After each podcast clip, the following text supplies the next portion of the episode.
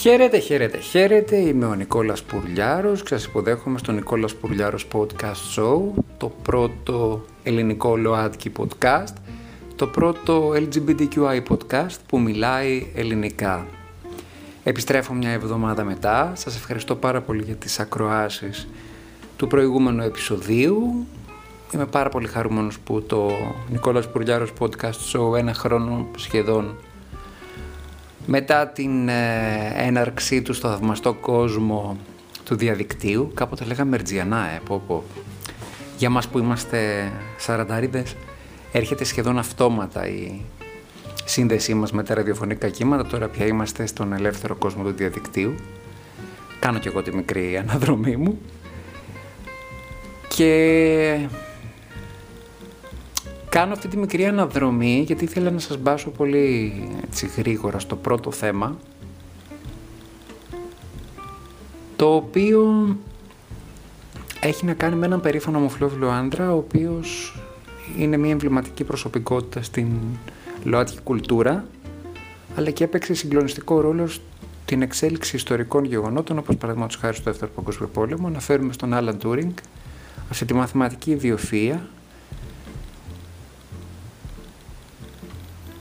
έναν ομοφυλόφιλο άντρα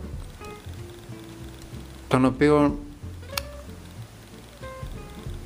η Βρετανική διοίκηση εκείνης της εποχής, η Βρετανική διακυβέρνηση εκείνης της εποχής του οφείλει πολλά γιατί αποκωδικοποίησε μυστικούς κωδικούς των Ναζί, συνέβαλε αποφασιστικά στην αντικατασκοπία. Είναι αυτός ο οποίος γέννησε τον πρώτο υπολογιστή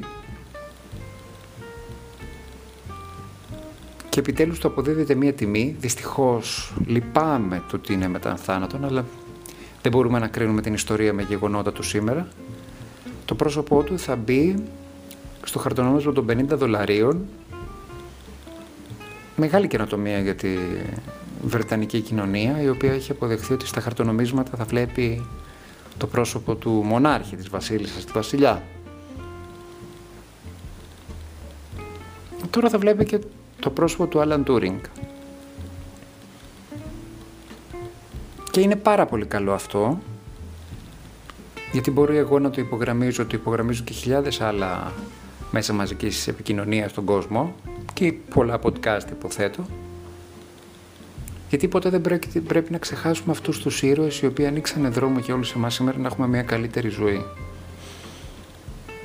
Δεν μιλάω για ίσης αξίας ποιότητας ζωής όπως έχουν οι ετεροφιλόφιλοι γιατί αυτό δεν το έχουμε κατακτήσει ακόμα, ας μην γελιόμαστε.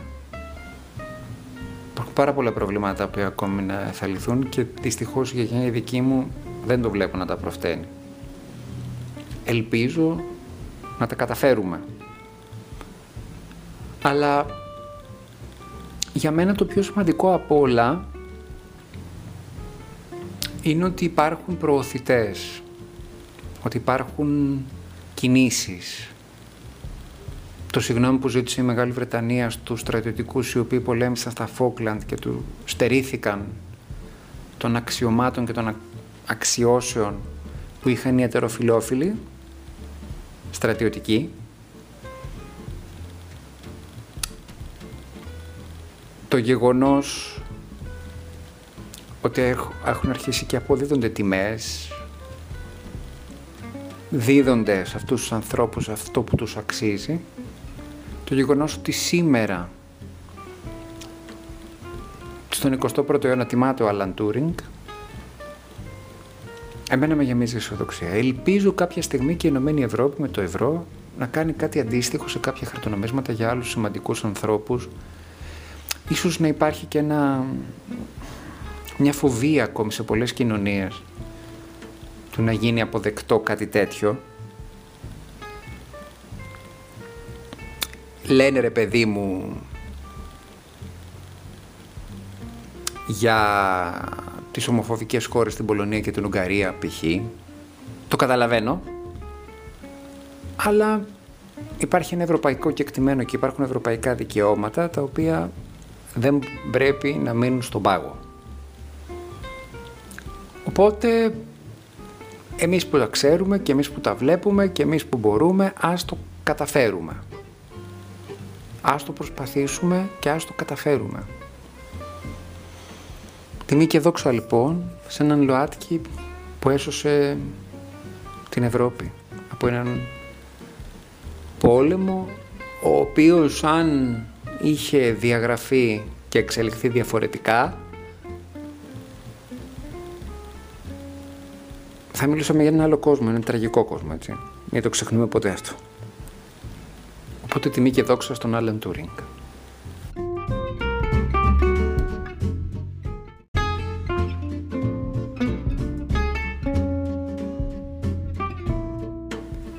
Δεν θα μπορούσα να μην σχολιάσω στα καθημάς τη συνέντευξη του Σταμάτης Πανουδάκη, ενός υπέροχου πραγματικά συνθέτη,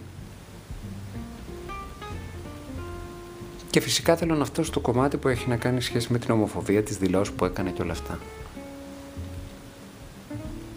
Η προσπάθεια του προσωπικά δεν με έπεισε.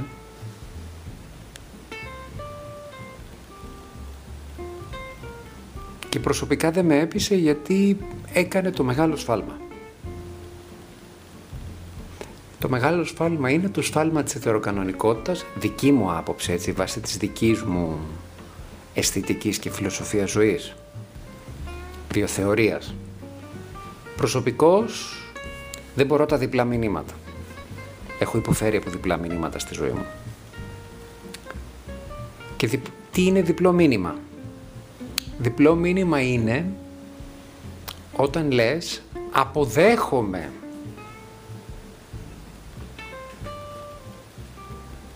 τους ομοφιλόφιλους, αλλά αποδέχομαι τους ανθρώπους με άρο χρώμα δέρματος, αλλά αποδέχομαι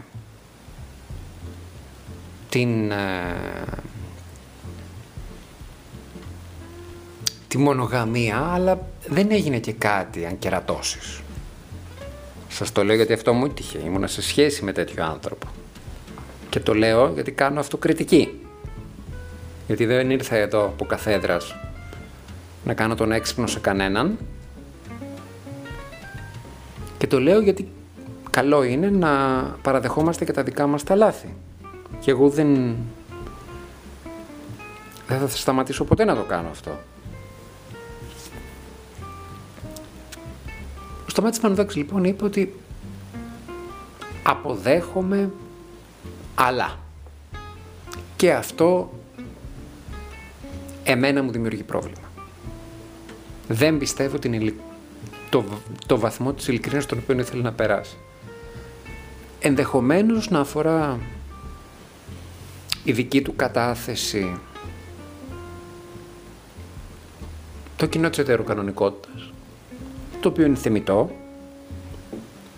αλλά πρέπει να παραδεχθούμε, να παραδεχτεί, να παραδεχθούμε όλοι σαν κοινωνία, ότι αυτό αυτομάτως είναι μια προσπάθεια αποκλεισμού.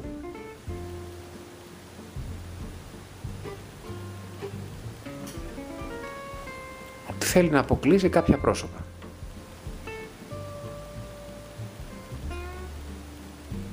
Και τότε σταματώ εκεί, αυτό το συγκεκριμένο. Καλό είναι λοιπόν να μην στέλνουμε διπλά μηνύματα. Γιατί οι άνθρωποι λοιπόν στέλνουν διπλά μηνύματα, είναι το μεγάλο ερωτηματικό, και το, η μεγάλη απάντηση είναι τα διπλά μηνύματα είναι γιατί δεν θέλουν να πάρουν την ευθύνη μιας άποψης, μιας πράξης, μιας επιλογής. Εγώ επειδή δεν θέλω, δεν μου αρέσουν τα διπλά μηνύματα, γιατί έχω υποφέρει από διπλά μηνύματα και επειδή θέλω να είμαι ειλικρινής, οφείλω να πω πέντε πράγματα αλήθεια. Έτσι πως βλέπω εγώ τον κόσμο. Όταν λοιπόν εγώ προσωπικά έχω υποφέρει από διπλά μηνύματα, ξέρω πως είναι, έχω κάνει το λάθος να το έχω δεχθεί, ανεχτεί, αποδεχθεί, οφείλω και αυτό να το πω. Και ταυτόχρονα θέλω να πω ότι δεν μ' αρέσουν τα διπλά μηνύματα. αποδέχομαι αλλά δεν είναι αποδέχομαι. Είναι δεν αποδέχομαι. Και η μισή αλήθεια είναι καλύτερα από ένα ολόκληρο ψέμα. Εν πάση περιπτώσει, η μισή αποδοχή είναι χειρότερη από μία ξεκάθαρη απόρριψη. Πάρ το, πάρ το, το θάρρος και πες απορρίπτω.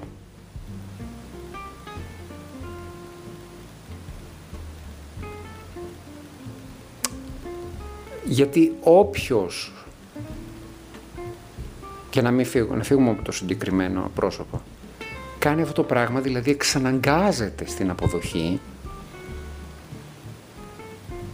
σημαίνει ότι βαθιά μέσα του δεν τη θέλει. Φυσικά υπάρχει, υπάρχουν νόμοι, υπάρχει θεσμ, υπάρχουν θεσμοί, υπάρχει συνταγματικό δικαίωμα. Δεν μπορεί όλα αυτά να τα ξεπεράσει η βιοθεωρία του κανενός. Έτσι για να είμαστε και δίκαιοι.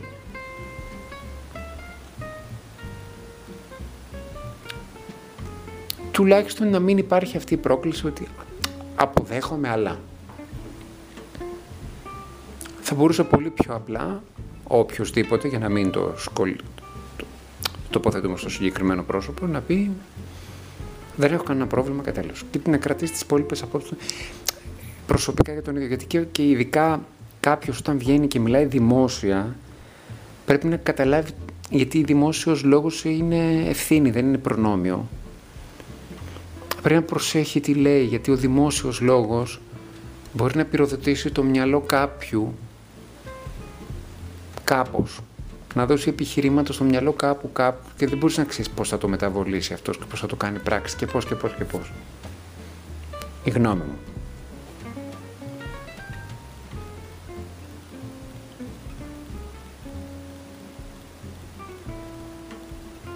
Αυτό το οποίο λέω εγώ είναι ότι μπορούμε με όρους μετριοπάθειας, νομιμότητας, συνταγματικής ευθύνης να συνεπάρξουμε. Να έχουμε όλοι τα ίσα δικαιώματα.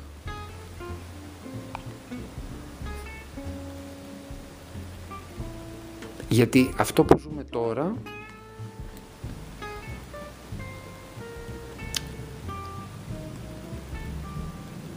με τις μικρές ή μεγαλύτερες μορφές ρατσισμού με την ομοφοβία κάνει πάρα πολύ κακό σε ψυχές ανθρώπου.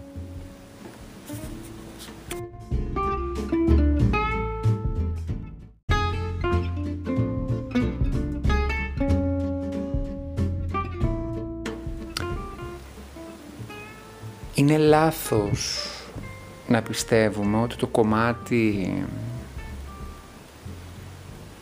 της αυτοαποδοχής και της επίκρισης της ερωτικής μας ταυτότητας στη ΛΟΑΤΚΙ κοινότητα είναι θέμα ε, επίπεδου ή γνώσεων ή οικονομικής επιφάνειας. Με πόνο καρδιάς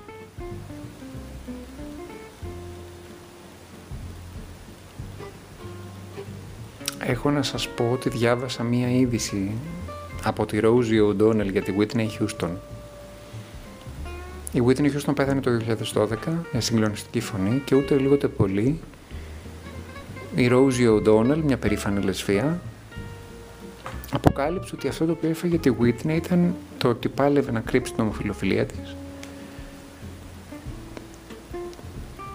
Η απώλεια ενός μεγάλου έρωτα, το γεγονός ότι δεν μπορούσε να βγει δημόσια και να είναι ο εαυτός της την έφαγε, την οδήγησε στα ναρκωτικά και εν τέλει στο θάνατο.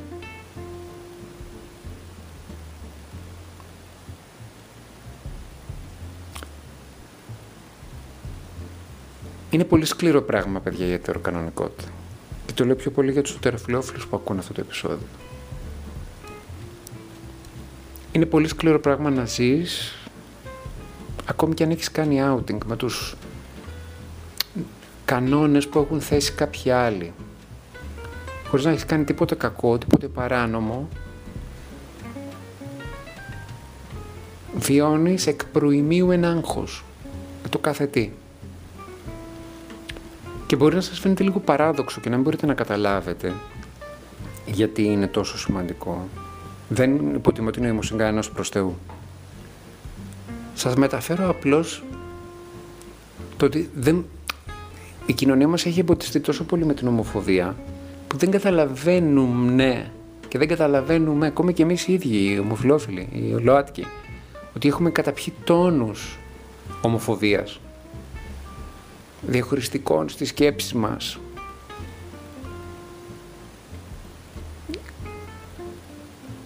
Το έχω ξαναπεί από το podcast, ακόμη και σε ελεύθερη κοινωνία όπως είναι η Ολλανδική, σε μία έρευνα που έγινε για το βαθμό ικανοποίησης στη ζωής των πολιτών, και ετεροφιλόφιλοι βαθμολογούν τη ζωή τους με 80% εκπλήρωση στόχων ευτυχούς, ευτυχ, ευτυχούς κατάληξης της ζωής τους, ευτυχούς εξέλιξης της ζωής τους και οι ομοφιλόφιλοι 65%, είναι 15 μονάδες πίσω. Τα ποσοστά στην Ελλάδα προφανώς θα είναι πολύ διαφορετικά έτσι, μην το συζητάμε.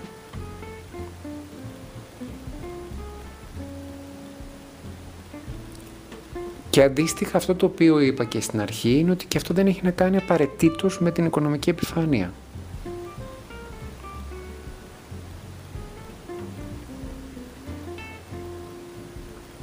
Η Whitney Houston ήταν πλούσια.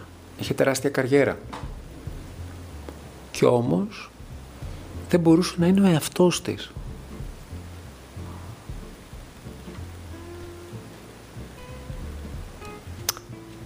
ή δεν μπορούσε να βγει με τη φίλη της στο δρόμο να φιληθεί. Γιατί θα γινόταν σκάνδαλο, γιατί η δισκογραφική εταιρεία, γιατί, γιατί ποιος ξέρει γιατί, γιατί, γιατί. Και είναι και 9 χρόνια πεθαμένη. Οι αλλαγές είναι συγκλονιστικές που συμβαίνουν μέσα στα χρόνια. Ευτυχώς, προς τα μπροστά. Αλλά έχω να σας πω και από προσωπική πείρα, γιατί εγώ υποφέρω από άγχος, ότι η ομοφοβία προκαλεί άγχος, ότι οι δυσκολίες της ζωής φέρνουν άγχος και κάποιες φορές πας και κολλάς στο ότι σου αξίζει να περνάς άγχος, σου αξίζει να περνάς δύσκολα, γιατί είσαι ομοφιλόφιλος. Όσο κουλό και αν σας φαίνεται, γιατί θεωρητικά μας έχουν περάσει την ιδέα ότι δεν εκπληρώνουμε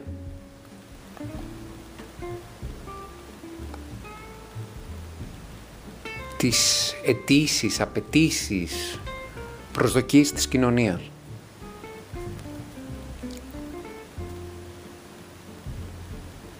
Δεν ξέρω αν σας μπέρδεψα με όλα αυτά με τα οποία είπα, αλλά πραγματικά υπάρχει πάρα πολύ μεγάλη ανάγκη του να αγαπηθούμε σαν άνθρωποι. Ξέρω ότι είναι πάρα πολύ δύσκολα τα πράγματα. Ξέρω ότι και τώρα και μετά με την πανδημία η ψυχική υγεία θα πάει...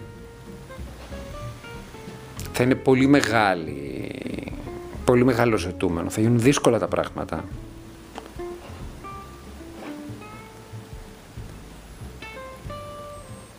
Αλλά αυτό δεν σημαίνει ότι δεν πρέπει να συνεχίσουμε να προσπαθούμε.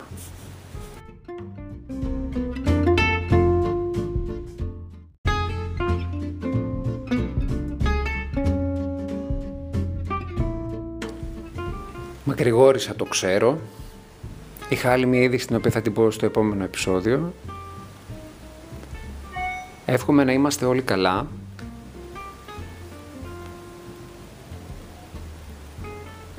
Να φτιάξει ο καιρός που λένε ότι θα φτιάξει και το Σαββατοκύριακο.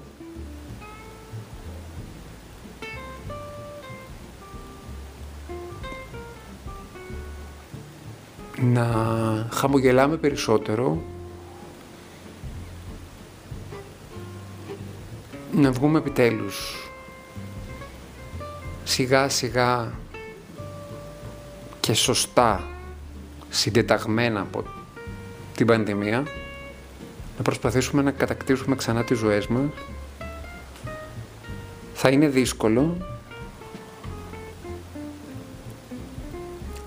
Εγώ θέλω να σας θυμίσω ότι το Μάιο κυκλοφορεί το καινούργιο μου βιβλίο, το πρώτο μου μυθιστόρημα βασικά, το χαμόγελο συνάντησε ένα δάκρυ από τις εκδόσεις Ιδροπλάνο, θα έχουμε εκτενέστερη αναφορά, φυσικά και με ΛΟΑΤΚΙ πρόσημο,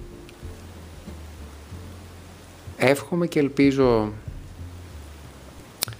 να μπορέσω να κάνω ένα γύρο σε όλη την Ελλάδα με αυτό το βιβλίο, το οποίο είναι γραμμένο, γραμμένο με έναν τρόπο να είναι ανθρώπινο και να αφορά τους πάντες. Δεν το έγραψα για να είναι ειδικών κατηγοριών. Έχει και vegan ήρωες μέσα, έχει και ΛΟΑΤΚΙ ήρωες, έχει και τεροφιλόφιλους, έχει και πανφάγους. Το σημαντικότερο απ' όλα όμως έχει αληθινούς ανθρώπους και έχει το μεγαλείο των απλών ανθρώπων οι οποίοι συνυπάρχουν και αγαπιούνται, συνυπάρχουν και μαλώνουν, συνυπάρχουν και χωρίζουν, συνυπάρχουν και συναντιούνται.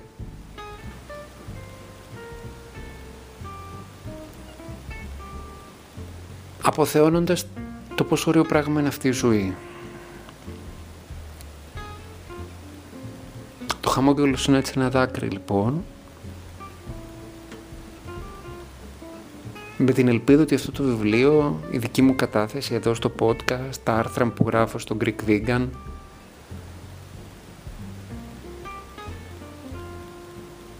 θα είναι ένα εισιτήριο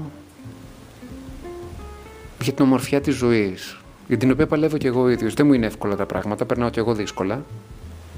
Το ξαναλέω. Δεν είμαι καθέδρας και ούτε εδώ ήρθα να κάνω διδαχή για κανέναν. Το ότι σας θέλω συνοδοιπόρους του βιβλίου μου είναι αλήθεια. Θα προσπαθήσω, θα κάνω και πρόμο στην εξέλιξη των μηνών. Το χαμόγελο σου είναι έτσι ένα δάκρυ, πώς λέει και μια φίλη μου, πολύ πρόοδηση στο βιβλίο. Ακούει το vegan podcast αυτή. Θέλω να πιστεύω ότι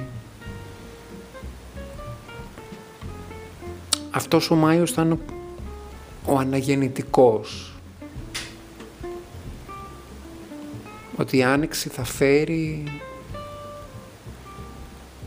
μία ανθοφορία, θα φέρει μυρωδιές, θα φέρει εικόνες, θα φέρει αισθήσεις που θα μας οδηγήσει σε ένα πολύ καλύτερο καλοκαίρι. Είναι γνωστό ότι οι μελάτες του καλοκαιριού και, των, και της ζέστης δεν, δεν μου αρέσουν οι βροχές και τα κρύα. Μακρηγορώ και πάλι. Επίσης έχω να σας πω, επειδή κάποιος μου το ρώτησε αυτό, γιατί έχω και ένα στο λόγο μου, δεν πηγαίνω direct, είναι ηθελημένο. Δεν θέλω να έχω ταχυγλωσία, ούτε να μιλάω με έναν τρόπο πολύ γρήγορο, σαν να λέω το δελτίο ειδήσεων. Αυτή η εκπομπή έχει δισογραφικό περιεχόμενο ΛΟΑΤΚΙ, αλλά πάνω απ' όλα έχει ανθρωπιά. Οπότε προσπαθώ να μιλάω, να... σαν να σας έχω απέναντι σαν κοινό και να προσπαθώ να, να μεταφέρω με ζεστασιά το λόγο μου, γιατί δεν έχει σημασία, δεν ήρθα εδώ να κάνω το δάσκαλο σε κανέναν, ούτε ήρθα εδώ να βγάλω ένα διάταγμα. Προσπαθώ να σας βγάλω αυτό το οποίο έχει η ψυχή μου το οποίο πιστεύω ότι είναι σημαντικό και μου κάνει και εμένα καλό, γιατί αποφορτίζομαι και Εν πάση περιπτώσει, σήμερα θα είναι μια δύσκολη μέρα γιατί έχει κακό καιρό, αλλά και πρέπει να πάω στον οδοντίατρο για καθαρισμό δοντιών, οπότε δεν μ' αρέσουν οι γιατροί. οι επισκέψεις εννοώ, έτσι. Λοιπόν, σας χαιρετώ. Να έχετε μια υπέροχη μέρα, ένα υπέροχο Σαββατοκύριακο. Ελπίζω να επιστρέψω όσο το δυνατό πιο γρήγορα Μακάρι να συμβεί. Σας ευχαριστώ. Είναι το Νικόλας Πουρλιάρος Podcast Show. Το ακούτε σε περισσότερες από 10 πλατφόρμες πια. Μπράβο. Περιμένω πώς και πώς να φτάσουμε επιτέλους τα 3.000. Τις 3.000 ακροάσεις. Ε, πολύ σημαντικό αυτό για μένα. Στριμάρετε. Σας φιλώ. Σας αγαπώ. Νικόλας Πουρλιάρος Podcast Show, το πρώτο ΛΟΑΤΚΙ ελληνικό podcast, το πρώτο LGBTQI podcast που μιλάει ελληνικά. Σας χαιρετώ.